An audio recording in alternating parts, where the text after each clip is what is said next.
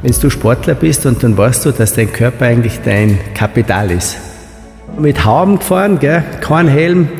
Da hast du die Birnen natürlich auch ein paar Mal angehabt bei den Torstangel. Meine Mama hat eine Pension gehabt, gell?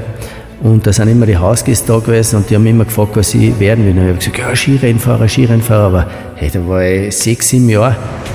Die Eltern haben immer gesagt, du musst irgendeinen Beruf machen. Und habe dann eine Lehre begonnen als Maschinenschlosser. Das ist halt einfach ein Leben, wo du sehr viel investieren musst, aber du kriegst da sehr viel zurück. Es war noch mehr möglich gewesen, aber, aber ich sage jetzt so, Plan B habe ich nicht gehabt. Was mir jetzt irrsinnig dauert, das ist zum Beispiel für gewisse Rennen, wenn ich da noch von der Siegerehrung ein Foto hätte oder von denen, das hat man leider nicht, weil früher hast du ein normales Foto halt mitgehabt und gesagt, jetzt, was brauche ich da ein Foto? Ich bin froh, wenn ich sagen darf von mir aus, dass ich jetzt besser Ski fahre, als wir zu der damaligen Zeit, wo ich noch reingefahren bin. Ja, mein Lebensmotto ist einfach, du darfst nie aufgeben. Leute im Fokus. Ein Bild und mehr als tausend Worte. Der Personality Podcast mit mir, Alex List. Mein heutiger Gast im Podcast ist eine österreichische Skilegende. Ab Mitte der 1970er Jahre war er im Skiweltcup höchst erfolgreich unterwegs. Abfahrt, Super-G, Riesenslalom, Slalom-Kombination. Der Mann ist alles gefahren und hat vieles gewonnen. Unter anderem eine Bronzemedaille bei den Olympischen Winterspielen in Lake Placid 1980. Oder das legendäre Rennen in Adelboden. Wer so wie ich begeisterter Wintersport-Fernsehfan ist, kennt diesen fast unbezwingbar erscheinenden Berg und kennt diesen klingenden Namen. Hans N. Ich habe viele Fotos vorbereitet, über die wir heute sprechen werden. Ich darf ihn auch fotografieren und ich freue mich schon sehr auf unser Gespräch. Herzlich willkommen und vielen Dank für deine Zeit, Hans N. Ja, lieber Alex, einmal zuerst vielen lieben Dank für deine Einladung daher zu deinem coolen, geilen Fotostudio. Ich bin ganz überrascht, weil ich kenne ja mittlerweile auch schon eine längere Zeit. Und wir haben ja schon einige Fotoshootings mit zusammen gemacht. Ja. Zum Beispiel im Fitnessland ist es losgegangen.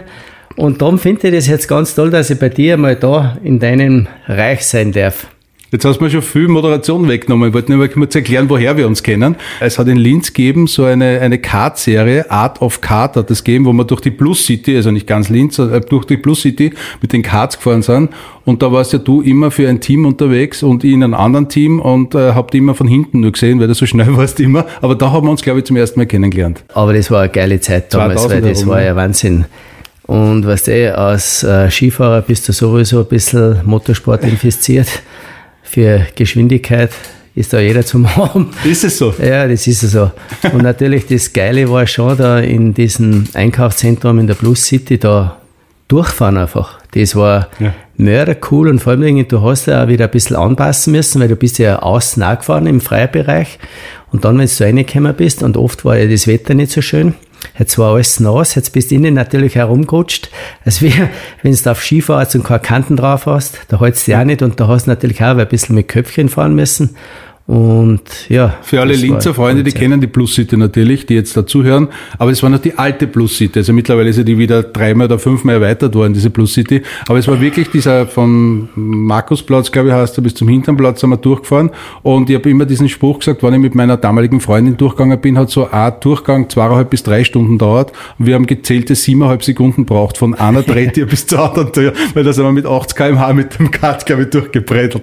Genau, das war das. Und ich kann mich erinnern, da war ich, da sind ja oft auch dabei gewesen, die haben ja gemeint, äh, es geht um um weiß Gott, wie viel Geld, wenn Ich kenne ihn, Hans Ehn heißt der. Also nein, so wie war nicht, aber ich kann mich erinnern, da ist einer in, der, in die Eingangstür, in die Glastür reingefahren, da ist die ganze Tür runtergepresselt und Gott sei Dank ist dem nichts passiert, aber da war ein Mordsalarm damals. Ja, nein, super tolle Geschichte. Und seitdem kennen wir uns ja oft, jetzt muss ich nur erklären, Fitnessland, was das ist.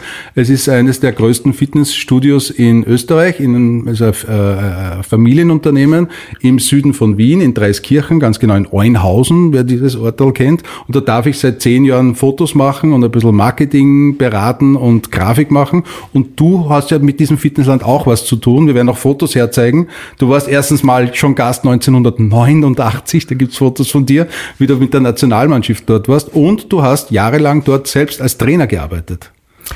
Ja, äh, zustande ist ja das Ganze gekommen, weil die Ingrid und der Leopold, also die Betreiber damals, mhm. äh, waren ja bei uns immer auf Urlaub dort. Und bei ich, uns heißt in Saalbach. In Saalbach in Hotel. Wir zum mhm. Skifahren, weil da hat es einer ganz gut gefallen. Und ich bin halt dann 89, haben wir einen Konditionskurs gehabt in Baden. Mhm bei Wien und da waren ja nicht so viele Fitnessstudios um, und natürlich äh, das Fitnessland war damals schon eines der größten da in Niederösterreich und da sind halt wir zum Trainieren hingekommen und dann ja Jahre, Jahre. Da gibt es Fotos, weißt du das? Ich ja. habe da Fotos gefunden. Dieser besagte Leopold hat nämlich in seinem Fotoalbum gekramt und hat mir Fotos gezeigt, also gegeben aus dem Jahr 1989, wo du im alten Fitnessland trainierst 1989 mit der gesamten Nationalmannschaft. Ich glaube, an zwei Tagen einmal war Stock und diese und, und ein gewisser Armin Assing als Jugendfahrer damals schon genau. dabei. Und dann war es die Slalom- und Riesenslalomfahrer am nächsten Tag da oder am gleichen Tag, keine Ahnung. Es gibt viele Fotos auf jeden Fall von euch. Ja, das ist ja Wahnsinn, wenn ich das Foto erzähle, weil das ist jetzt ein, auch eine meiner Lieblingsübungen aus denen, weil ja im gewissen Alter musst du schauen, dass die Muskulatur noch flexibel bleibt. Und das mache ich zum Beispiel, was auf dem Foto drauf ist, jeden Tag in der Früh beim Zähneputzen. Man wird es kaum glauben. Aber das habe ich mir einfach so eingeführt und das mache ich heute auch noch. Also du stehst ähm, vor einem Stockerl oder was auch immer, ein Fuß ist oben, du hältst mit beiden Händen die Spitze genau. und streckst das Knie durch. Nein, es das ist heißt, du hebst jetzt deinen Fuß aufs Waschbecken auf, oder ja, auf genau, aufs Waschbecken auf, aufs Waschbecken auf. Liebe Zuhörer, machen Sie das. Stehen genau. jetzt beim Zähneputzen da, ein Fuß aufs Waschbecken, Knie ja, durchstrecken schon, und Zähneputzen dabei. Ja, das ist schon mal eine super Herausforderung. Erstens wegen einem Gleichgewichtssinn weil du musst ja schauen, dass du ruhig stehst und dann natürlich mit einer Hand Zähne putzen und die andere lege ich mir dann aber drauf zum Beispiel so und druck natürlich noch vorn auch kurz ober dem Knie noch drauf, dass es richtig durchdruckt, weil es muss ein bisschen ziehen, also leicht, ein leichtes, soll ich sagen, ja brennen darf es nicht sein, aber dass du halt richtig durchdehnst. Und, und so, so geht eigentlich mein Tag los, wenn ich das jetzt so sehe. Da, da gibt es dann noch ein Foto, da ist die gesamte Nationalmannschaft Slalom, Riesenslalom. Ja, wahnsinnig. Wer ist denn da drauf? Da ist da auf der Rudi Nierlich, Aha.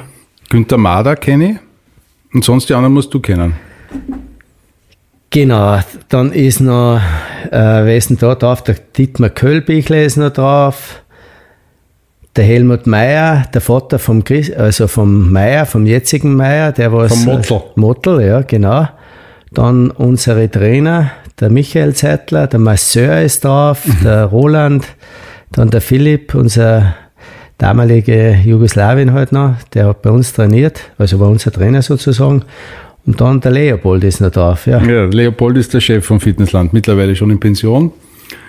Der Seniorchef. Aber alle noch gut beieinander, ich weiß, der tut Alle gut beieinander, das ist ein Stichwort. Mir sitzt das blühende Leben gegenüber und ich habe dir schon öfter beim Sport gesehen, sei es beim Skifahren oder auch beim Trainieren. Also ich kenne niemanden, der so fit ist wie du. Ja, da gibt es sicher noch ein paar, die was äh, fit genug sind, aber es ist halt ja, du bist ja keine 23 mehr. Nein, 23 nicht, aber wenn du noch vier dazu tust, dann geht es ja auf 63 genau. Ja, das ist ein Wahnsinn. Also dieser Mann ist unpackbar fit. Äh, nein, aber es ist einfach so, äh, wenn du Sportler bist und dann weißt du, dass dein Körper eigentlich dein Kapital ist. Ja. Und das ist immer mein Lebensmotto. Ich muss auf meinen Körper schauen. Und wenn du einen gesunden Körper hast, hast du einen gesunden Geist, sage ich mal. Und heute halt noch ja, länger fit und jung. Du hast ja, ich habe vorher schon erzählt, sehr viel gewonnen. Warst immer extrem gut drauf und warst so kurz davor, alles niederzureißen und hast dich wieder verletzt. Genau, Alex. Das, das war eigentlich mein größtes Manko, dass ich eigentlich immer super in Form war und gerade vor Großereignissen neu wieder irgendeine blöde Verletzung gehabt habe. Mhm.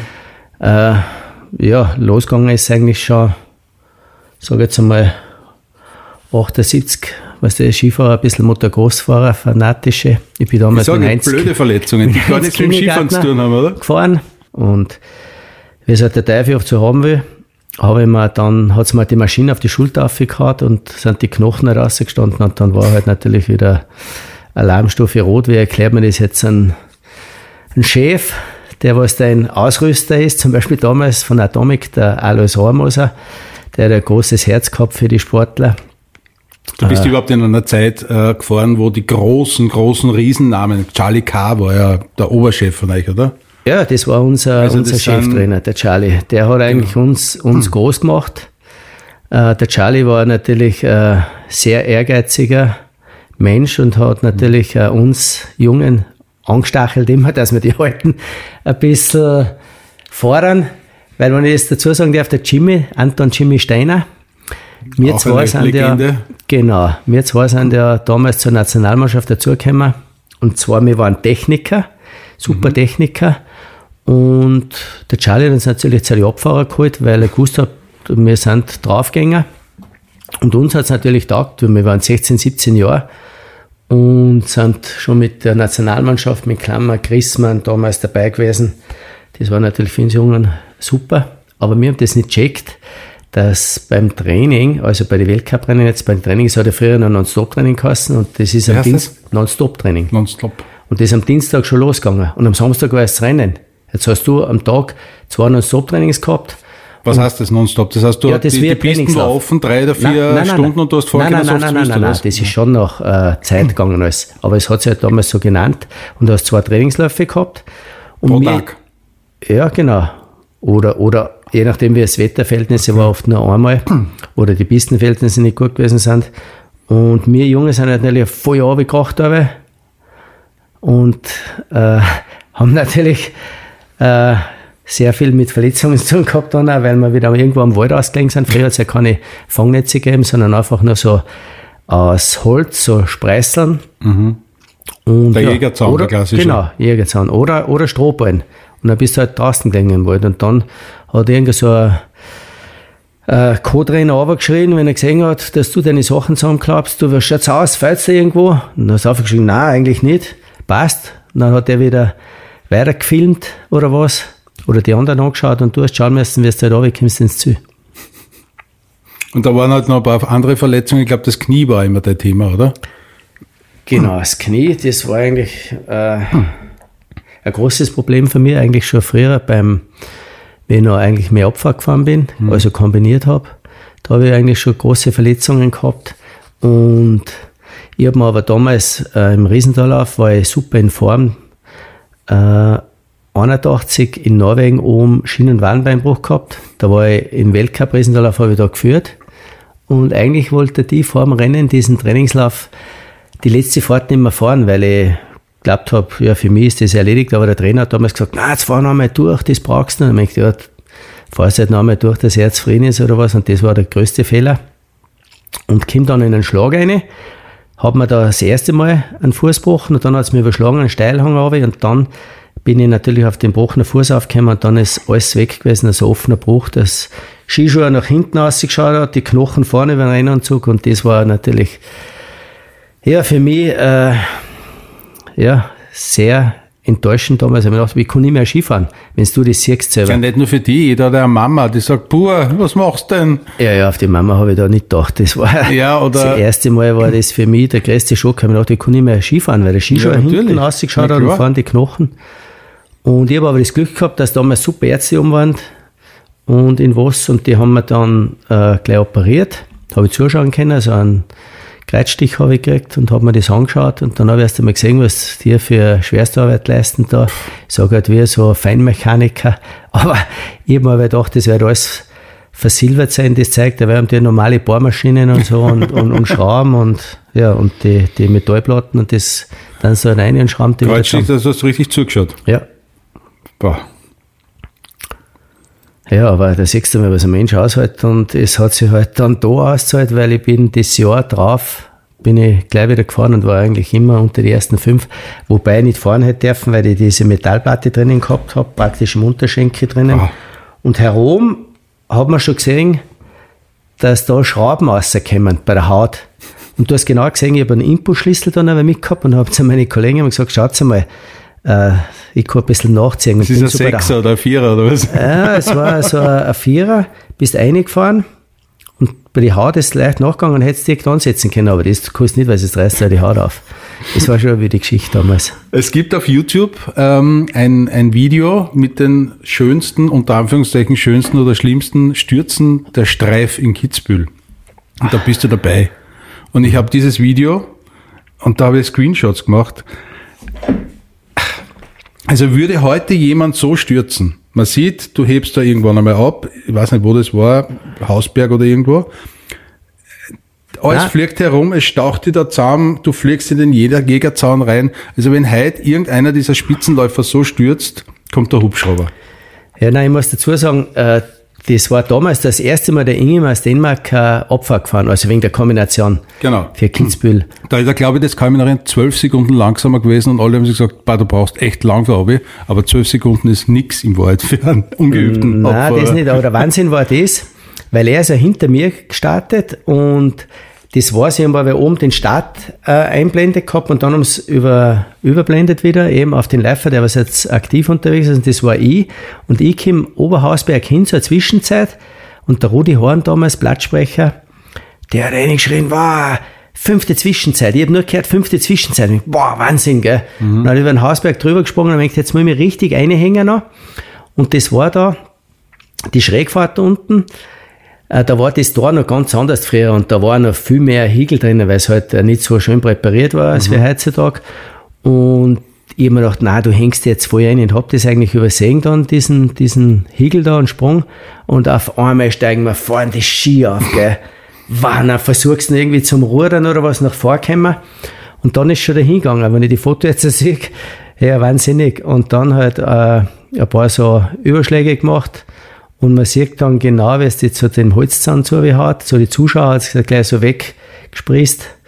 Und der Steiner hat schon immer gesagt, ja, ich wollte aber aufstehen und dann sieht man genau, dass ich noch einmal zusammenknicke. Ich meine, ich war K.O. wie ein Boxer. Und ich gesagt, nein, nein, so leicht gehe ich nicht, in die Knie. Aber du, du verstehst schon meine Frage. Normalerweise musst du dir alle Knochen, alle Fiers, alle Hände, alles Mögliche brechen. Aber ihr seid da aufgestanden und weitergefahren.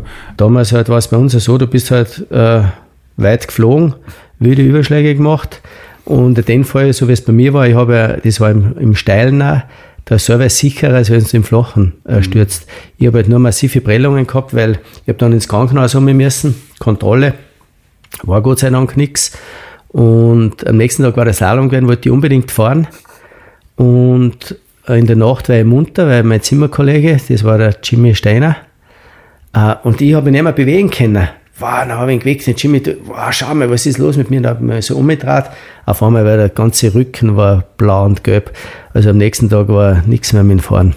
Aber 14 Tage drauf bin ich dann schon wieder in St. Anton, äh, die Abfahrt gefahren und da bin ich dann eh gleich 14. geworden. Leute im Fokus. Der Blick ins private Fotoalbum. Ich habe da zum Beispiel gefunden, äh, aus dem Panini-Album. Bei dir hat es schon ein Panini-Album gegeben, 1980 Leg Blessed. Ah, brutal. Ein Pickel. Okay, wahnsinnig. ah, schon hart, wenn ich das jetzt sehe, die Frisur. Da haben wir noch ein bisschen lange Haare gehabt, ja. Das war halt damals so. Na klar. Und der Ski, eh- elendslang und dünn und spitz. Ja, man muss sich bedenken, äh, damals, zu meiner Zeit, ist man im Riesental auf 2,10 Meter gefahren. Ja, ich Was fahren wir halt, jetzt? 1,90? äh, 92. 1,92? Aber jetzt werden sie eh wieder länger dann. Und, aber die Taillierung, keine Taillierung, keine Taillierung. Du hast da so eine brutale Technik können müssen, aber mit einem Fuß belasten, entlasten, dass du einen geschnittenen Schwung fahren hast können. Das war zu dieser Zeit damals sehr schwer, gerade wenn es eisig war und vor allem Dingen die Pisten waren nicht so schön präpariert, so unruhig. Weil wenn es eisig war, weil es eisig, weil es geregnet hat und kalt war. Nicht, weil man es eisig präpariert hat. Nein, nein, genau. Und dann haben sie mit die Füße reingetreten und mit die Ski und dann hast du schon, wenn du Lampen drinnen gehabt hast, hast du die ausgebeilt. Zum Beispiel in Adelboden fällt mir das ein, weil da, wie ich damals da gewonnen habe, im 85er Jahr, da haben sie die Pisten so präpariert, haben schon mit Wasser präpariert, haben sie es, weil sie nicht viel Schnee gehabt haben, mit die Skischuhe eintreten und dann mit die Ski so aufgetreten. Jetzt sind lauter so kleine Krippen gewesen. Da hat die Herbeidel, du hast das Dorf fast nicht gesehen, so. Aber wenn ich mir diesen Lauf von Adelboden habe ich mir ein paar Mal angeschaut, so bei Veranstaltungen haben sie es eingeblendet gehabt, dann habe ich gedacht, das darf ja nicht wahr sein. So sind wir reingefahren. Das kommt dir ja vor, als wenn du stehst, gegen das wir uns heutzutage Ja, fahren. vor aber allem gerade dieser Berg, dieser Bergli, ich weiß nicht, wie der heißt. König, Königselberg. Wenn man da so den letzten Zielhang sieht, ich war noch nie dort, aber das geht ja wirklich senkrecht nach unten, oder? Das ist, das muss ja, Ja. der ärgste Berg sein, den man als Riesenslalomfahrer hat. Man ist da schon über eine Minute unterwegs. Genau, hat eh da schon keine brennt schon ein Kraft mehr. in die. Und dann gibt's noch einen Schwung, der quasi einmal komplett ums Eck geht. Genau, aber da musst du äh, das Herz einmal in die Hand nehmen Und du siehst ja nicht runter, du Ja. siehst ja nicht rein. Und das ist auch heutzutage noch immer ein gleicher Schwung, also ein langgezogener Schwung, so von unten auf. Und dann geht's in diesen Steilhang rein. Und da musst du dann einfach voll riskieren. Und ich kann mich erinnern, ich habe damals äh, zwar oben eine gute Fahrt gehabt, auch, aber dann noch riskiert und habe eigentlich da äh, dieses Rennen gewonnen. Es steht ja die nächste Saison vor der Tür. Wer dich kennt, weiß, also ich glaube, ab Anfang November hast du mindestens fünf Paar Ski im Auto, bis mindestens Ende Mai, weil immer irgendwo ein Bergerl ist mit Ski und du bist, weiß nicht, wie viele Skitage hast du im Jahr? Sicher 100, 150 oder mehr. Nein, nein, nein. Jetzt, jetzt bringe ich nicht mehr so viele Tage zusammen, weil jetzt bin ich mehr ein Schönwetter-Skifahrer. Ich fahre auch schon, wenn es schneit, weil da ist natürlich ein super Pulverschnee. Aber sonst bin ich schon mehr so ein Schönwetter-Skifahrer geworden jetzt und genieße es halt, äh, gleich in der Früh auf der Piste zu sein, weil da ist es am schönsten, weil da kann ich meine, meine, meine Technik, was ich mir noch beibehalten habe, äh, richtig ausnutzen. Deine Technik, das ist auch so ein Thema. Du, Alex, da sieht man, dass du ein super Fotograf bist, weil das Foto, das finde ich so geil. Es ist echt super. Ich zeige jetzt ein Foto her, eben am, am, am Zwölferkogel, perfekte Lichtverhältnisse, 12 Uhr zum Mittag, Ja, es leuchtet alles, der Schnee staubt, wie man sich vorstellt. Ich kann mich noch genau erinnern, und du bist da unter den Hügel gestanden und ich sehe da so einer. Gegen im Schnee bin ich. Ja, genau, also von unten auf. Und wenn ich das Foto jetzt anschaue, das ist echt so wie dick früher beim Rennfahren noch. Das Arschele, also das Gesäß am Boden. Ja, da bin ich bei den Knie auch noch gut benannt. Weil jetzt habe ich ja mittlerweile auch ein paar Operationen gehabt im Knie, aber nein, nein, das Foto gefällt mir extrem gut. Ich bin froh, wenn ich sagen darf von mir aus, dass ich jetzt besser Ski fahre, als wir zu der damaligen Zeit, wo ich noch. Rennfahren bin. Leute im Fokus. Ein Bild und mehr als tausend Worte. Also es gibt sehr viele Skifotos von dir mit so Autogrammkarten. Ähm, wie sind denn diese Fotos entstanden? Waren die bei einem Rennen? Wahrscheinlich schon, weil ihr ja, eine Startnummer Ja, nein, das ist bei einem Rennen, das ist in, in Les Diablerets, das ist in Frankreich gewesen und du hast ja jedes Jahr weil, äh, neue Autogrammkarten braucht. Und das hat immer die, die Skifirma gemacht. Das heißt, die hat dann zu einem Rennen, zu einem der ersten Ja. Rennen, äh, Nein, einen das sind Fotografen Haufen so, geschickt. Nein, nein, da sind ja viele so, so Fotografen und die, die arbeiten schon mit verschiedenen Mhm. Firmen zusammen dann. Und bei uns war das damals der Hans Bessar, der hat die Fotos aber gemacht und dann haben wir ein bisschen aussuchen dürfen, die Fotos auch. Aber brutal ist auch dieses Porträtfoto, wenn du da schaust. Ja, super. Das sind schon harte. Aber Aber, da sieht man noch mit Hauben gefahren, gell? Kein Ja, ja. Helm. Da hast du die Birnen natürlich auch ein paar Mal angehabt bei den Torstangel, bei der Bambusstangel. weil Und man sieht, der, der Anzug war zwar schon dünn, aber da war jetzt nicht wahnsinnig. Das sind echte Muskeln, das sind jetzt nicht die aufgepolsterten Schaumgummi-Einsätze, dass man die Ah, du siehst da Stangen. Muskeln, siehst du. Ja, sicher, das ist ja schlecht voll definiert. Aber Aber ich glaube, blaue Flecken hat es viel gegeben, oder? ja, wahnsinnig. Weil wir haben ja noch keine so äh, Einlagen gehabt da unten drin. Das wir, ich sind gemeint, einfach, sind, wir sind einfach gefahren. Du hast lauter immer blaue Flecken gehabt und da war alles geschwollen drauf. Immer alles geschwollen. Weil ihr seid ja am Anfang überhaupt, glaube ich, noch nicht einmal Kippstangen gefahren. Ihr seid ja richtig die Bambusstangen. Ja, ja, am. Anfang waren noch, wie wir Weltcup, kann ich mich erinnern, noch Holzstangen. Holzstangen, ja. Und dann sind eben die Bambusstangen gekommen und dann sind die normalen Plastikstangen gekommen, ohne, ohne Gelenk und, und dann sind eben die Gelenkstangen gekommen. Jeder, der vielleicht schon mal Skifahren gefahren ist und die Chance gehabt hat, zu so einem Tor hinzufahren, erstens ist es eine Mutsache, so ein Tor wirklich wegzukicken. Und selbst die Kippstange tut irgendwie weh. Ein bisschen. Ja, weil das so vibriert. Das ist ungefähr, wenn du die dort herstellst und ich schlage dir mit so eine, ich sag jetzt, eine Torstangen allweil fest drauf, äh, da schaut es sauberblau Genau. Wir reden aus. von 50 bis 60 Tore pro Durchgangsslalom. Ja, ja, und du hast da einen 80er drauf oft Ja. und weißt du, und, meistens ist es du Slalomfahrer fahren ja ja oft nur 1000 so. Rennen, also 1000 Durchgänge im Jahr. Training, Training, Training. Ja, tut ja genau. weh, oder? Ja, das im Training ist natürlich blöd, aber weißt du sagst, äh, Slalom, damals haben wir ja noch keine Anzüge gehabt, sondern wir haben noch Pullover gehabt. Wir sind Mhm. mit Skihosen gefahren. Reinalter und Carlo Gruber Pullover. Carlo Gruber Pullover hat nicht jeder gekriegt, sondern da hast du sie reißen müssen am den. Das war ein super geiler Pullover immer. Und der hat schon so ein Plastikquersch drinnen gehabt. Und das war halt ein bisschen ein Schutz damals. Und auch genauso bei den Skihosen eben. Unten auf ein bisschen und bei den Knie haben wir so, so Plastikquersche drinnen. Die Technik hat sich extrem weiterentwickelt. Wir haben über die Skischuhe gesprochen. Du hast ja, also mir geht ja die Ganselhaut immer wieder, wenn ich dran denke, äh, auf äh, mitgebracht, die Startnummer Ausleg Blessed. Und wer die Startnummern heutzutage kennt, das sind ja wirklich hautenge so Seiden, anmutige äh, Genau. Body-T-Shirts, die man sich anzieht. Das waren richtige Startnummern mit Schnirdeln und du hast, warum hast du die aufgemacht? Super, genial. Nein, nein, das ist natürlich sowieso. Ich habe ich hab einen Haufen Nummern daheim, ich habe meine paar hundert Nummern daheim, weil ich äh, ab und zu, wenn ich halt einen Dachboden wieder mal sortieren gehe, nachher äh, vergehen einige Stunden und jede Nummer hat ja eine Geschichte bei mir. Klar. Und ich kann mir natürlich sofort einfühlen, was da, was da war eigentlich. Und das ist ein Wahnsinn, wenn du denkst, nach so langer Zeit, du siehst irgendwas, oder zum Beispiel, wenn ich das Foto sehe, ich noch genau, äh, was da so passiert ist. Also das ist eine so sehr lustige Autogrammkarte, die ich da gefunden habe. Ihr seid zu dritt drauf. Ingemars Dänemark auf deinen Schultern und auf den Schultern vom äh, Wenzel. Wie hat der einen Vornamen geheißen? Der Andi, Andreas, Andi Wenzel, ja. genau. Schwe äh, Bruder von der Hanni Wenzel. Ja, genau. Liechtenstein.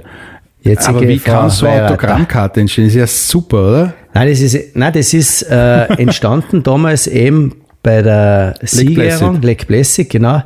Aber nicht bei der Hauptsiegerehrung, sondern das war gleich nach dem Rennen. Die sogenannte Flower Ceremony. Genau, so war das. Und da fällt mir jetzt auch was ein, weil das ist ja die letzte Olympiade gewesen, was eigentlich, äh, was ja viele nicht mehr wissen, der Riesendorlauf an zwei verschiedenen Tagen war. Am ersten Tag im Riesendorlauf war ich Zweiter und ja, am zweiten Tag einmal greife ich voll an und bin oben ein bisschen ausgespickt, habe einmal gut erfangen und habe eigentlich da die Bronzemedaille gemacht. Ich habe sie mir nicht angreifen traut, weil du gesagt hast, die greift mir keiner an. Das ist so wirklich das, also ich meine, wie gesagt, mir geht nur mit ganz laut ab, äh, äh, auf. Du hast gesagt, du hast das fast verloren irgendwann einmal, oder? Du hast glaubt, du hast sie verloren, die, die Bronzemedaille. Genau, zuerst einmal angreifen hast du schon dürfen, du hast einmal gespürt, wie schwer das ist. Ja, ja, ich hab's aber nur am Bandel um. Ja, genau. Dass ja keine Fingerabdrücke drauf sind, weil die muss ja nur so glänzen, als wenn ich es erst gekriegt hätte. Genau. Nein, aber die, die war halt damals sensationell, weil die von Tiffany war und die schaut richtig schön aus. Der Alex wird das sicher irgendwie präsentieren auf ein Foto. Äh, Ich darf dich ja heute noch fotografieren, vielleicht nimmst das du in die Hand. Oder Ja, hängst du das super. noch mal um. Da. Und, und die habe ich natürlich daheim im Hotel haben wir so einen Schaukasten gehabt, da ist ja die ganzen Preise ausgeschrieben gewesen und ein Foto auch. Und die Leute haben da ganz begeistert geschaut. Und ich habe es dann nur mal kurz drinnen hängen gehabt, weil mir war die, die Gefahr zu groß, dass die irgendwie fladert oder was. Und habe es dann irgendwo daheim einmal versteckt und bin eigentlich draufgekommen, also nach langer Suche, dass es eigentlich unter dem Bett drinnen gehabt hat. Jetzt einmal gebraucht und habe es aber nie gefunden. Und habe ich gedacht, das gibt's nicht, wo ich ich habe gewusst, dass es gut aufgehalten habe, aber nicht mehr gewusst. Und dann war es halt unter dem Bett und äh, seitdem habe ich es dann auf ein, ein besseres Platz hinter. Du hast mir im Vorgespräch gesagt, ähm, du hast sehr viele Startnummern, du hast natürlich auch diese viele Pokale aufgehoben und diese Medaillen. Aber bei den Ski war es ja jetzt nicht so, dass du gesagt hast, den Ski äh, hätte ich mal aufgehoben oder so. Also ich kann mir schon vorstellen, weil du mir erzählt hast, dass der Franz Klammer bei der Präsentation vom Film auf einmal wieder auf seinen Ski getroffen ist, mit dem er damals 76 gewonnen hat. Genau. Gibt es auch von dir so äh, Ikonen-Ski, die du auf einmal wieder mal siehst, nach Ja. 20, 30 Jahren? Das war natürlich schon äh, jetzt vor kurzem eigentlich eine coole Geschichte, weil wir im Skimuseum Werfenweng mit der Annemarie Moser-Bröll äh, so einen Dreh gehabt für Fitnessaufnahmen. Und dann der Besitzer, der Hans, sagt, schau Hansi, da habe ich noch was für dich. Da hat der einen Ski gehabt vom 78er Jahr. Schwarzer Atomic mit so einer roten Schrift drauf. Und dann nehme ich den in die Hand. Dann denke ich, das gibt's ja nicht. Was ist denn das für ein Lotten? Hey, wie so ein Bredel hat das ausgeschaut. Und dann sage ich schon, na wahnsinnig, mit so einer Bindung, ich habe damals eine Markerbindung gehabt, die war ja damals eine sensationelle Bindung schon. Der Bocken schaut eh noch gut aus, aber hinten das Drehteller mit den Federn auf, und dann denkt, na, mit den traue ich mir heute gar nicht mehr fahren, weil es alles so filigran ausschaut. Das war schon ein tolles Erlebnis wieder, die, den Ski in der Hand zu haben, weil mit denen haben wir sehr viele Erinnerungen von den 78er Jahren. Und damals habt ihr ja nicht so wie jetzt 100.000 Ski gehabt für, für eine Saison, sondern da habt ihr wirklich nicht so wahnsinnig viel. Wie viel habt ihr da gehabt pro Saison? Nein, da hast du nicht, nicht viel gehabt. Da hast du natürlich, wenn du einen guten Ski gehabt hast, mit dem bist du zwei Saisonen gefahren. Also kann ich jetzt einmal sagen, wenn äh, die Saison drauf ein neues Modell rausgekommen ist mit einer anderen Oberfläche, dann hat man halt einfach diese Oberfläche auf dem Ski drauf produziert und bist aber mit demselben Rennski noch gefahren. Wirklich? wär- Also hat man hat die, die, die, Ja, die Grafik runtergerissen und dann neu aufgepickt. Nein, der ist halt das? äh, so ein Siebdruck drauf gemacht worden. Nein, halt wieder, damit das passt. Ja, so war das halt. Leute im Fokus. Ein Bild und mehr als tausend Worte. Das Shooting. Ich darf dich jetzt gleich fotografieren, Hans. Ich Ja, habe dich ja schon ein paar Mal fotografiert und ich weiß aus meiner Erfahrung, dir macht Fotografieren schon Spaß. Stimmt es? Ist das mein Eindruck? Ja, sicher. Das ist, ja, ich bin sowieso also ein bisschen aufgeweckte Person, würde ich sagen, und für jeden Spaß zum haben. Und natürlich, wenn man so einen guten Kameramann vorne hat, dann wäre umso mehr nervös, Hans. Wäre nervös. Nein, ich weiß sowieso, Alex, dass du gute Fotos machst, weil wir haben ja schon viel gemacht. Auch im Fitnessland aber ganz coole Fotos, wo ich aber ganz begeistert war. Und, und jetzt hast du mir ja so viele Fotos gezeigt, das ist ja Wahnsinn. Bin total überrascht, was du da alles so auszauberst. Na, dann gehen wir fotografieren. Okay, dann gehen wir's los. Lassen wir es ein bisschen blitzen. Super, sage euch, das ist ein Wahnsinn. Schau zu mir. Also, rein zu dir. Ja, sicher. Ja, es ist echt ein Wahnsinn. Tolle Geschichte heute mit Alex da, sensationell.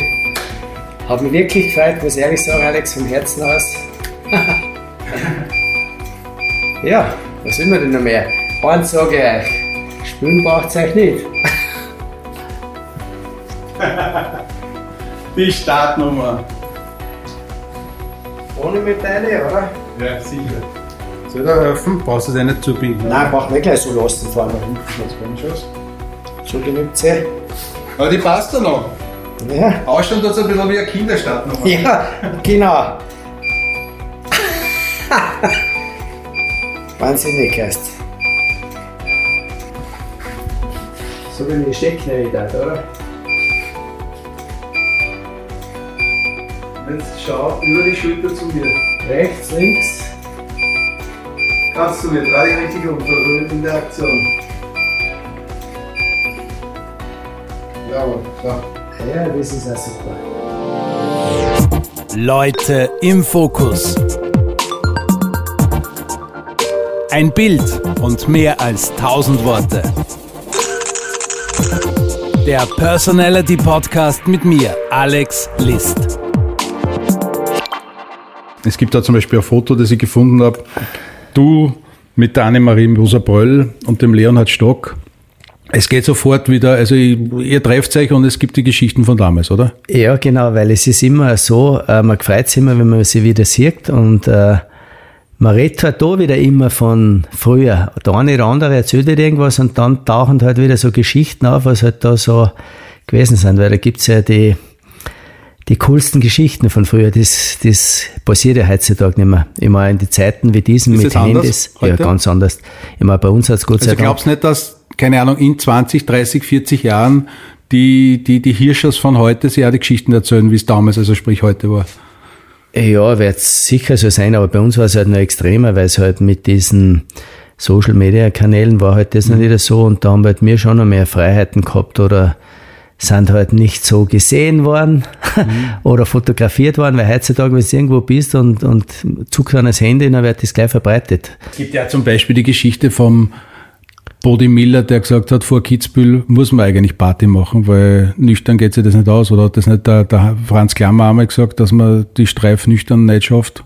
Ah, der Franz hat das, glaube ich, sicher nicht gesagt, weil die waren schon immer lustig unterwegs, aber wenn es ums Eingemachte gegangen ist oder wenn es um richtig was gegangen ist, dann haben die schon gewusst, was sie tun. Der Bode Miller war natürlich ganz eine andere Generation äh, und der hat aber wirklich so das gelebt, weil ich war in Kitzbühel einmal in seinem Wohnwagen drin, nämlich das darf nicht wahr sein, da sind die ganzen Bierdosen herumgelegen. Und sein Servicemann hat gesagt, ja, ein bisschen spät ist schon geworden beim, beim Bode halt. Aber es ist, jeder Typ hat halt seine Eigenheiten. Zum Beispiel ein Hermann Mayer, der war auch nicht so leicht zum Handhaben und war aber sehr erfolgreich. Der eine vertragt es und der andere eben nicht. Muss man schon ein eigener Mensch sein, um diesen Spitzensport äh, irgendwie so auszuüben, oder? Weil man spielt ja dann trotzdem ein bisschen auch mit der Gesundheit und mit dem Leben. Ja, äh, Oder denkt man da als Jugendlicher nicht dran? Na, du denkst als Jugendlicher überhaupt nicht dran. Schau, weil das ist zum Beispiel, bei mir sagen oft die, die, meine Mama hat eine Pension gehabt, gell, und da sind immer die Hausgäste da gewesen und die haben immer gefragt, was ich werden will. Und ich habe gesagt, ja, Skirennfahrer, Skirennfahrer, aber hey, da war ich sechs, sieben Jahre, dass das dann so äh, wert oder was. das kannst du jetzt auch nicht vorplanen. Aber ich habe damals einen guten Skiclub-Trainer gehabt, den Hans Hintolzer, den was ich eigentlich alles zu verdanken habe, weil ich bin von der Schule heimgekommen, Schultaschen hingeschmissen, gegessen und habe mehr schon mitgenommen zum Trainieren. Das hat mich auch nicht immer gefreut, gell, weil da wollte ich auch lieber mit meinen Freunden oft mhm. spielen. Du bist wirklich in Saalbach aufgewachsen, das heißt, der ja, Berg war vor der Tür. Genau, genau. Und äh, Skiclub haben wir immer ein super Training gehabt. Und dann ist halt das so weitergegangen. Ins ÖSV-Kader gekommen, dann Jugendkader, Jugendmeister geworden und so. Und dann hat uns eigentlich mehr oder weniger der Charlie K. entdeckt und dann sind wir eigentlich reingekommen. Aber da müssen die Eltern trotzdem auch mitspielen. Ja, und heutzutage ist es noch schwieriger, weil mhm. damals war es ja so, am Anfang haben wir die Eltern finanziert, aber dann bist du halt irgendwann ein Skifabrikanten, ist der auf die ja eigentlich aufmerksam worden und dann hast du das Material von da gekriegt. Genau. Und das war schon eine große Erleichterung, weil ich habe zum Beispiel sechs Halbgeschwister und da ist das nicht so einfach. Gell? Mhm. Und ja, so hat sich das entwickelt dann. Wie war das überhaupt beim kleinen Hansi in Saalbach damals? Du hast gesagt, mit sechs, sieben hast du immer schon gewusst, du wirst Skirennläufer werden. Aber naja, irgendwann einmal wieder trotzdem irgendwer sagen, jetzt machst du mal die Schule fertig, jetzt machst du mal äh, Ausbildung dorthin. Äh, was bist du eigentlich vom Beruf? Ich muss ehrlich sagen, ich habe ja damals schon in der Schule eine super Klassenvorstellung gehabt. Und zwar, die hat mir in der Musikunterricht, hat mir die aber gehen lassen, dass ich trainieren habe können. Darum, darum kann ich heute nicht singen, Alex, weil wenn ich vielleicht da äh, bei ihr gewesen war, vielleicht war es eh nicht schlecht, wenn ich singen könnte, weil das war in so manchen äh, Anlässen wäre das oft ganz gut gewesen. Ja. Aber ich muss sagen, ich bin froh, dass ich äh, damals so einen Klassenvorstand gehabt habe, der mich da äh, gefördert hat und der Direktor auch. Und die Eltern haben immer gesagt, du musst irgendeinen Beruf machen. Und es war halt dann soweit, da bin ich ja damals bei Blitzheit schon gewesen, mhm. habe ich schon so einen, einen kleinen Vertrag gehabt und habe dann eine Lehre begonnen als Maschinenschlosser. Mhm. Das Tolle war das natürlich. Bei äh, Blitzert? Bei Blitzert, ja. Ja, die haben eine eigene Schlosserei dabei, weil die müssen ja die ganzen Maschinen immer herrichten, mhm. die ganzen Pressen für, für die Skipressen, was damals waren. So. Und ich habe mich damals entschieden für Maschinenschlosser. Und das Tolle war das, die Schule, Berufsschule war immer April, Mai. Das war natürlich mhm, für mich ideal, super. weil da war die Saison vorbei. Und am Anfang war ich halt schon in der Firma um. Mein erster Job, wie ich hingekommen bin, haben sie mir gleich mal so ein Ölfassel her da weiß ich noch, man, ich wollte immer so gern schweißen, gell. Und dann kriege ich so Ölfassel hergestellt, dann habe ich da oben den Decke anstemmen müssen, nur dass ich eine Arbeit gehabt habe. Verstehst du, den Decke hat noch nicht keiner braucht, das Fassel. Und die ärgste Challenge war für mich am Anfang immer diese Außen holen gehen, weil ich, weißt du, da sind 25 gleich gewesen. Jeder war was anderes, oder? Ja, jeder will was anderes. Nein, das war eine Katastrophe. Und da war ich froh dann, wenn ich wieder auf Trainingskurs war, dass ich da nicht aber da sausen müssen für denen die Außen holen. Aber du bist ausgebildeter Maschinenschlosser. Ja, genau. Das ist wirklich dein Beruf. Ja, aber das, das, das habe ich nie gebraucht. Es ja. hat damals noch zur Wahl gegeben, Betriebselektriker. Das war für im Nachhinein gescheiter gewesen. Mhm. Weil da kannst jederzeit was anfangen. Aber das war halt damals, da weißt du, ein bisschen herumschrauben und so. Mhm.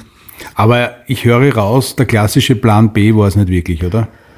Nein, das war es nicht, aber Gott sei Dank muss ich ehrlich sagen, äh, habe ich das Glück gehabt und äh, ja, dass, dass ich eigentlich diesen Weg eingeschlossen habe als, als Rennläufer, die Karriere kannst du auch nicht so planen. Natürlich nicht. Weil mit den ganzen Verletzungen schon mal verletzen. Ja, von heute auf morgen aussehen. Aber ich habe da ein großes Glück gehabt mit meinen Verletzungen, was ich gehabt habe, dass ich mich immer wieder durchkämpft habe. Die meisten haben immer gesagt, du bist ein Stehaufmandel. Ja, aber, aber so bin ich halt. Ich bin also ein bisschen äh, quälige Person. Du tauchst ja immer wieder äh, in, in neuen Positionen auf. Äh, vor kurzem, gefühlt vor kurzem, zwei, drei Jahre wird das her sein, warst du auf einmal mit deinem Partner bei Puls 4 in dieser Sendung zwei Minuten, zwei Millionen und bist jetzt auch einer der Partner bei Neurosox. Genau, mit dem Wolfgang Zyrol äh, habe ich ja schon vorher viel Gemeinsames gemacht, eben in Sportrichtungen und Ernährung und so. Und dann ist eigentlich diese ganze Geschichte äh, zustande gekommen, weil ich aber ein massives Problem gehabt, äh, eben wo mir die Ärzte damals schon prophezeit haben, wir werden ein Problem kriegen da mit dem, mit dem Fuß, mhm. durch Blutung und so. Und habe da immer so jahrelang einen geschwollenen Knöchel gehabt. Und dann haben wir eigentlich äh, von Kanada rüber äh, Socken gekriegt. Und ich war natürlich die erste Testperson und habe gesagt, ja, ich probiere das aus, weil wann äh, bin ich gleich einmal die Testperson, was da was sagen kann dazu, weil ich sehe, ob das mhm. hilft oder nicht. Und ich muss ehrlich sagen, ich habe diesen Socken angehabt, habe zuerst am Anfang auch nicht dran geglaubt, habe mir gedacht, das gibt es ja nicht mit einem Socken, was sollte da passieren? Und äh, haben sie mir aber gesagt, ich muss den Tag und Nacht tragen. Habe ich mir am Anfang gewehrt, ich werde ihnen nachtragen, den Socken. War aber so, dass ich ihn durchgehalten habe. Und nach dem vierten Tag, Tag und Nacht tragen, war bei mir die Schwellung weg. Jetzt war ich natürlich Hat total... Und da war die Schwellung weg. ja, nein, das war ein Wahnsinn. Hm. Aber du hast den Socken Tag und Nacht tragen müssen. Und somit war ich so begeistert. Und auch der Wolfgang hat das gesehen bei mir, dass das funktioniert. Und so sind wir eigentlich diesen. Sockengeschichte hineingestartet und dann äh, eigentlich zu zwei Minuten zwei Millionen gekommen. Mhm. Und ja, und von, von dem Moment hat es halt eine Explosion gegeben, ein Wahnsinn. Was also, bist du jetzt eigentlich vom Beruf? Was würdest du hinschreiben beim Hotel? Man, du hast ein eigenes Hotel Hotelier, gehabt. Ja, das habe ich am längsten gemacht. ja. Ja, aber das bist du ja nicht mehr, oder bist du schon? Nein, bin jetzt, immer, nein jetzt bin ich, ich bin ja jetzt mehr oder weniger Nein, Pensionist darf man auch nicht sagen. Darfst du nicht sagen, geht's nein, nicht aus? Nein, möchte er, möchte er gar nicht, gar nicht sein, weil in Pension gehe ich nicht so schnell. Aber was bist du von Ja, Beruf? Geschäftsmann bin ich, weil ich bin ja bei der Firma Neurosox beteiligt. Mhm. Und äh, die Firma ist sehr erfolgreich und äh, jetzt ist eigentlich das zurückgekommen, was ich eigentlich in Sport investiert habe und mit den Verletzungen mitmachen müssen. Das ist jetzt wieder schön zurückgekommen. Leute im Fokus. Bringt mich zu einem weiteren Foto. Du und dein Sohn. Ihr seid, er ist mittlerweile der, der Hotelchef, oder? Er, ist, ja. er hat dein, dein Werk übernommen. Ihr, äh, also, es gibt da ein Foto, ihr zwar irgendwo in Italien auf einer Yacht, beide der perfekte Körper. Ihr kennt das fast Brüder sein. Äh, Hast du übrigens auch Hans? Ja, heißt auch Hans, so wie, wie, wie mein Vater, der Opa, das ist also eine Generationsgeschichte. Und ja, wir zwei haben eine ganz gute Bindung, äh, verstehen uns sehr gut. Wir sind nicht so wie Vater und Sohn, sondern wir sind beste Freunde. Wir können über alles offen reden und wenn irgendwas ist, er ruft mich an, ich rufe ihn an und, und wir trainieren da gemeinsam sehr viel. Und ja, es gibt nichts Schöneres, als wenn man so eine, so eine Bindung hat. Aber er war jetzt nie im ÖSV so richtig groß oder hätte er es eh probiert? Nein, nein, er ist super Ski gefahren und alles. Mhm. Aber dann hat er gesagt, äh, Papa, äh, ich möchte Snowboarden. Mhm. Und ja, dann ist er zu den Snowboarder gegangen, zu den Freestyler, halt zu den Wilden, weil er daheim schon Schanzen gebaut hat und so. Und ja, und dann ist er in die Hotelfachschule gegangen und hat eigentlich zu Hause den, den Hotelbetrieb übernommen. Mhm. Du lebst äh, jetzt in Klosterneuburg. Genau. Bist aber eigentlich im Winter nur in die Berge, oder? Ja, äh, ich bin sehr viel in die Berge, auch im Sommer, weil ohne Berg hält das nicht aus. Das ist, das brauche ich zum Leben. Aber ich bin auch sehr gerne da, weil das wieder ein ganz konträrer Gegensatz ist. Mhm. Ganz was anderes. Und vor allem Dingen, äh, die Weltstadt Wien, die schöne Stadt Wien, ist auch faszinierend. Du hast alles. Und da muss ich sagen, da habe ich natürlich auch, ich habe ja eine Tochter, die lebt auch da in Klosterneuburg. Mhm. Und die ist auch super drauf, sehr sportlich und mit der habe ich auch ein ganz inniges Verhältnis. Mhm. Ich bin froh, dass sie studiert hat. Mhm. Also was Gescheites gelernt hat. genau, und äh, menschlich sehr auf Zack ist. Und ja, ich genieße momentan die Zeit halt mit meinen Lieben, sage ich einmal. Jetzt wirst du bald Opa vielleicht. Irgendwann einmal. Naja. Ah, das glaube Zwei erwachsene nicht. Kinder. Wenn ich da denke, meine Kollegen, so wie der Stocklehen hat, ja, der ist jetzt eh schon mehrfacher Opa. Mhm. Aber wenn ich meinen Sohn äh, naja, man kann es nie wissen. Sag niemals nicht, oder? Wenn der 10, 12, 15-jährige Hansi N. dein Ich neben dir sitzen würde und du könntest ihm einen Rat geben. Boah. Ja, wenn er jetzt so, also, das, das, das Wissen, was er jetzt hat, das hätte er ihm halt dann vermitteln, weil äh, es gibt nichts Schöneres, wenn du so einen Sport ausüben kannst, wie es bei uns ist, mit dem Skisport. Und das ist halt einfach ein, ein Leben, wo du sehr viel investieren musst, aber du kriegst da sehr viel zurück.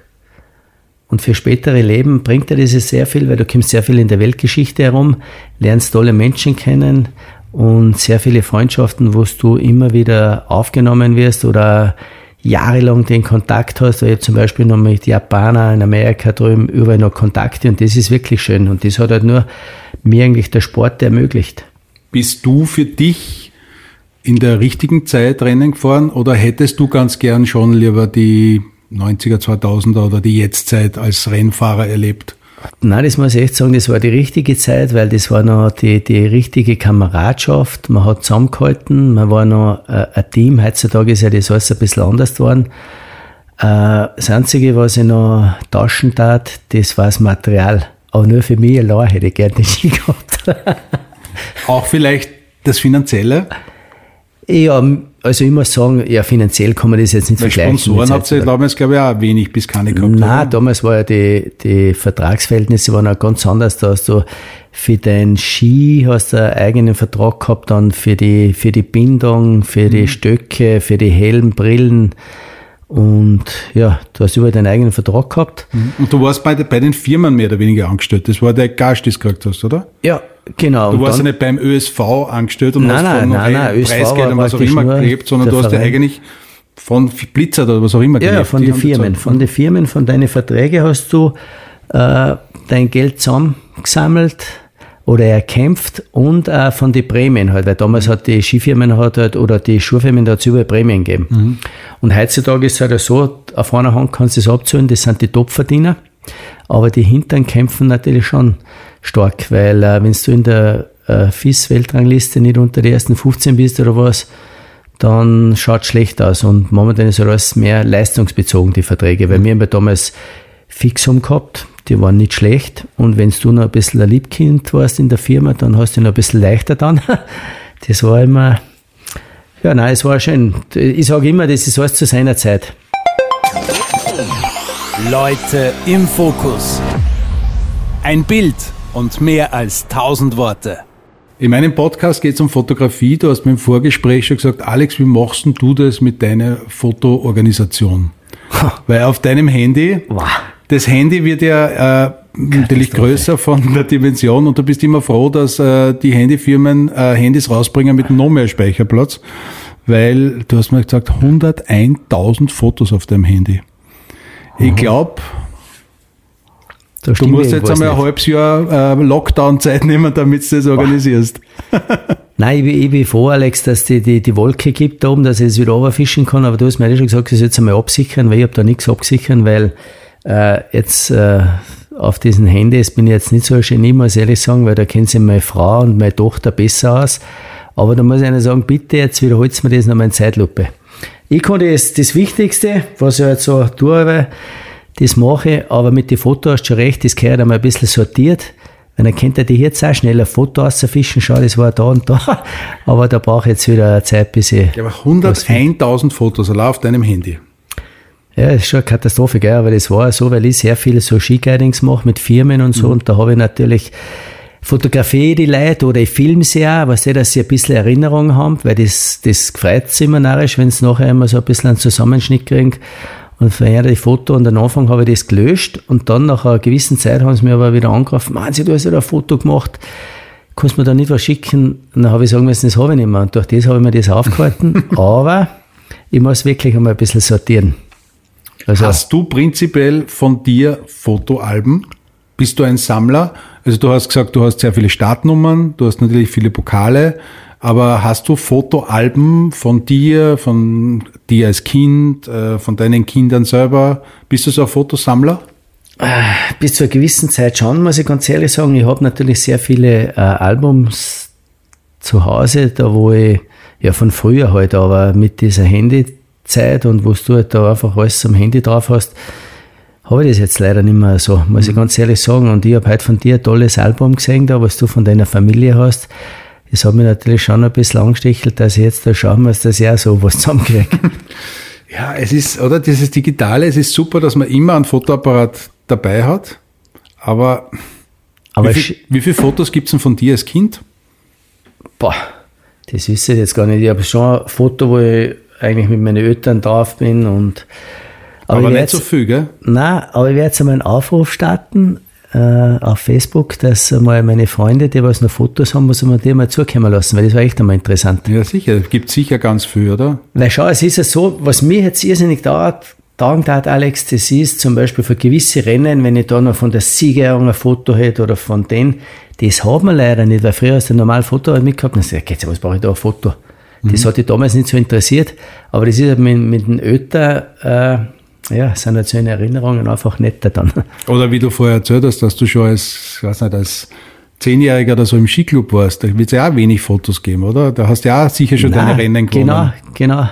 Oder mit meinem damaligen Trainer, mit dem Hinterholzer, da habe ich, jetzt, wenn ich mich so erinnern kann, auch kein Foto. Ja. Falls es keine Fotos mehr gibt, gibt es ja nur immer die Alternative, dass man einen Film über dich dreht. Nein, Film. Der Franz hat es jetzt gerade vorgemacht mit seinem Film über sich selber, über diese Woche in, in, in, in Innsbruck. Ja, Gäbe es, glaubst du, Material für dich, um, um eine, eine coole Geschichte zu machen? Ja, geben da sicher was, aber das muss jetzt auch nicht sein. Mir taugt halt, wenn ich so ein paar Fotos habe, weil ich hab bei dir jetzt sehr viele Fotos gesehen, Alex. Und da muss ich gleich schauen, dass ich da ein paar abzwicken kann, weil das sind schöne Erinnerungen. Äh, ja, aber Film muss jetzt keiner gemacht werden. Aber du hast den Film schon gesehen vom Franz. Ich, ja, weil wir waren eingeladen in, in Villach unten bei der Premiere da. Und da haben wir natürlich wieder einen ehemaligen Kollegen getroffen und hat natürlich wieder gesprochen über frühere Zeiten. Und es war schon eine tolle Zeit, weil zum Beispiel der Erich Hocker war da von Norwegen, das war ja ein super Abfahrer. Da hat es eben auch ein paar so Geschichten gegeben. Und ja, und da kommen dann auch wieder Geschichten auf, die was man eigentlich schon vergessen hat. Also ich, ich, ich freue mich immer total, ich darf ja beim Assinger Rennen Schlag das Ass mitfahren und da ist immer der Bojan Krischei zum Beispiel auch dabei. Auch ein Name, der ein ein Hero war für mich in den 70er und, und, und 80er Jahren. Genau, der Auch Bo- ein super Skifahrer nach wie vor und Ja. totaler lieber Kerl. Und ganz äh, sympathischer, fairer Sportsmann, muss man wirklich Ja. sagen, wo ich äh, heutzutage noch einen guten Kontakt habe mit ihm. Und der Bojan war ja einer, da wo ich gesagt habe, das gibt's ja nicht, der fährt ohne Haaren bei der kalten der Wahnsinn und ohne Brühen. Weil ohne genau, der ist ohne Alm ja, gefahren, ohne genau. Brühen war es immer schwierig, überhaupt wenn es zu kalt ist, weil da fangen da sofort die Augen zum Tränen an. Genau. Aber der hat das durchgezogen, als wie, wie wenn es Plusgrade gehabt hätte. Das Orge ist immer, wenn ihr fahrt, also bei diesem Assinger Rennen, der darf ich da immer in der vorderen Gruppe mitfahren.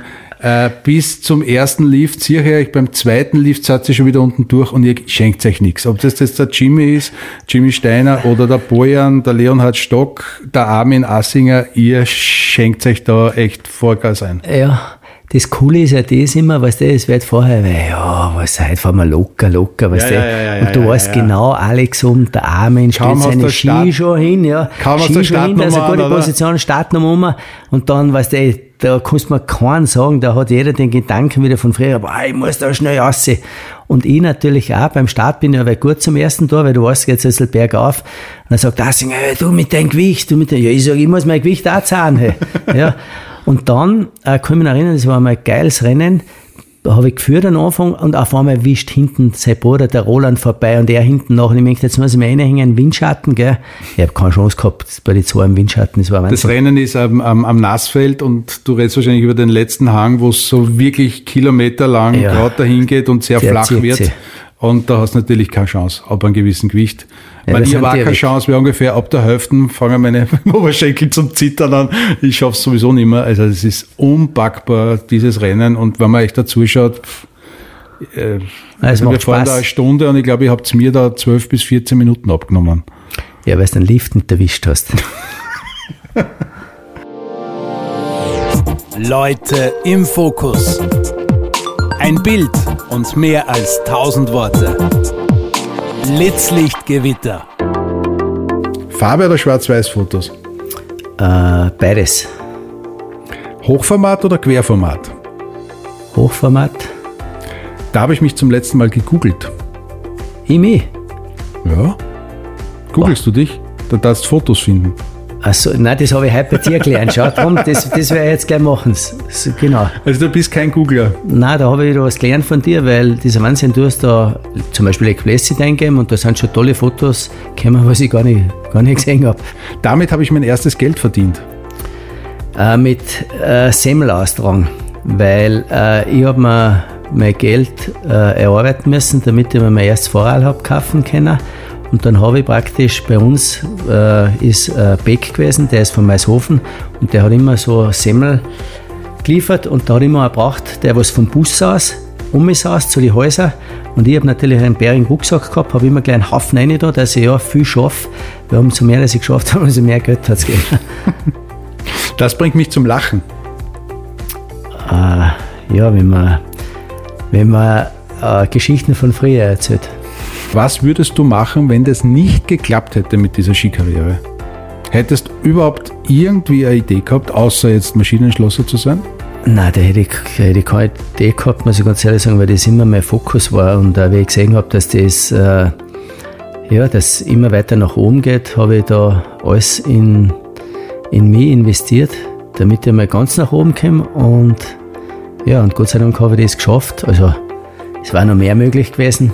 Aber, aber ich sage jetzt so, Plan B habe ich nicht gehabt. Für die Eltern war immer wichtig, der Plan B, dass ich äh, was gelernt habe. Trainer hätte nie interessiert. Oder schon? Nein, ich habe zwar eine Trainerausbildung gemacht, aber sie wollten dann äh, gleich nach der Karriere, also Karriere war eh saublöd bei mir, weil ich ja praktisch aufhören müssen habe in meiner Knie, oder? Glanzzeit, ja, wegen einem Knie. Das war dann zu der WM in Saalbach, oder? Ja, genau. Ungefähr diese Zeit. Weil 89 bin ich noch äh, mit dem ohne Kreuzmantel, also Christner Kreuzmantel bei der WM gestartet, was leider schief gegangen ist, in, in Wählen 89, wo, der, wo Nierlich Doppelweltmeister geworden ist. Und ja, und dann ist eine Infektion reingekommen ins Knie und da ist der Theater losgegangen. Und dann habe ich eigentlich die Karriere aufgeben müssen, weil ich, ja, weil es nicht mehr gegangen ist. Und dann Trainerkarriere? Da war Nein, nein, nein, und dann, äh, genau, da sind wir gewesen. Dann hat mich das nicht interessiert, weil Koffer auf, Koffer zu. Das war nicht mein Leben mehr dann. Und dann, ja, dann habe ich zu Hause im Hotel gemacht. hast du ein Lebensmotto?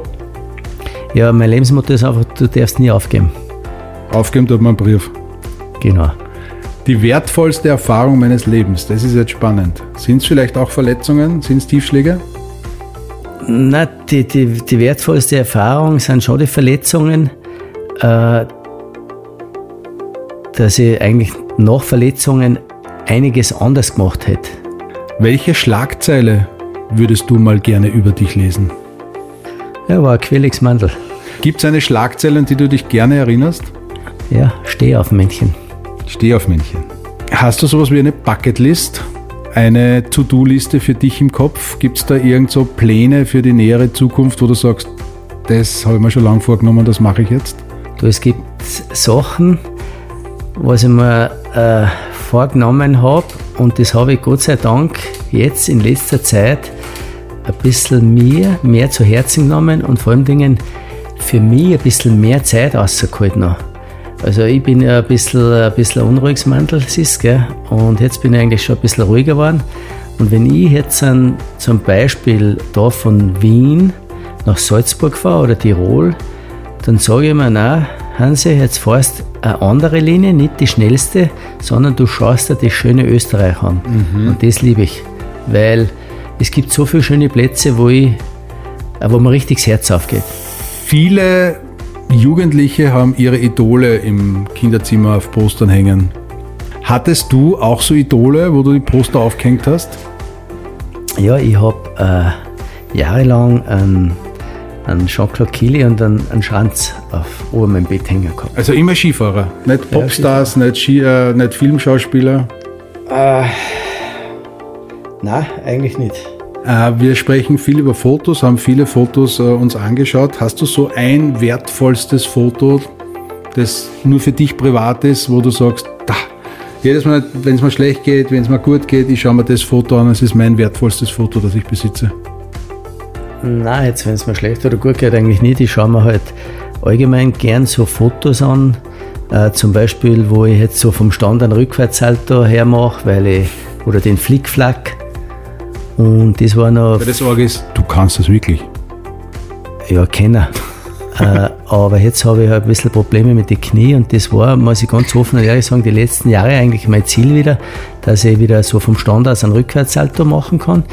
Ich habe ihn schon zusammengebracht, aber dann habe ich eben, ja, mit dem Knie geht es nicht ganz aus.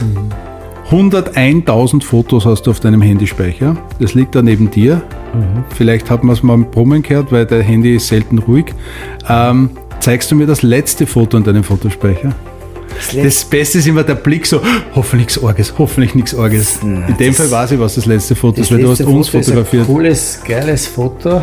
Da habe ich die fotografiert, schau. Dein Studio, dein, dein cooles Studio, weil das bin ich auch so begeistert da, das gefällt mir auch extrem gut. Und mein letztes Foto ist eigentlich das da. Schöner Himmel. Und du? Gell, schaut gut aus. Weil da habe ich gerade, ich betreue nämlich äh, 600 Frauen in Deutschland draußen. Wie, Entschuldigung, wie das klingt, ich betreue äh, 600 Frauen in ja, Deutschland. Nein, nein, über WhatsApp mit, mit, mit einem äh, Fitnessprogramm. Okay. Ah, schau, das, das ist jetzt das letzte da, zum Beispiel mit der, mit der Annemarie. Siehst du das? Das da. Und das, das ist zum Beispiel der Ski von 78er Jahren. Lieber Hans, vielen, vielen Dank für deine Zeit. Äh, freut mich immer, dass ich das sehe und vielleicht geht es ja im Winter mal ein Skitag wieder aus. Ja, das war super, Alex. Ich sage auch vielen Dank für, ja, für das nette Beisammensein. Und du hast das super gemacht. Es ist richtig äh, gemütlich. Äh, das Einzige, was mir abgeht, ist der Kuchen. das okay, das war ein Auftrag. Jetzt gehen wir Kuchen essen. Leute im Fokus. Ein Bild und mehr als tausend Worte. Sämtliche Fotos, die bei diesem Podcast besprochen oder geshootet werden, findet ihr auf www.alex-list.com und auf unseren Social Media Kanälen Facebook und Instagram. Alle Infos und Links in den Show Notes.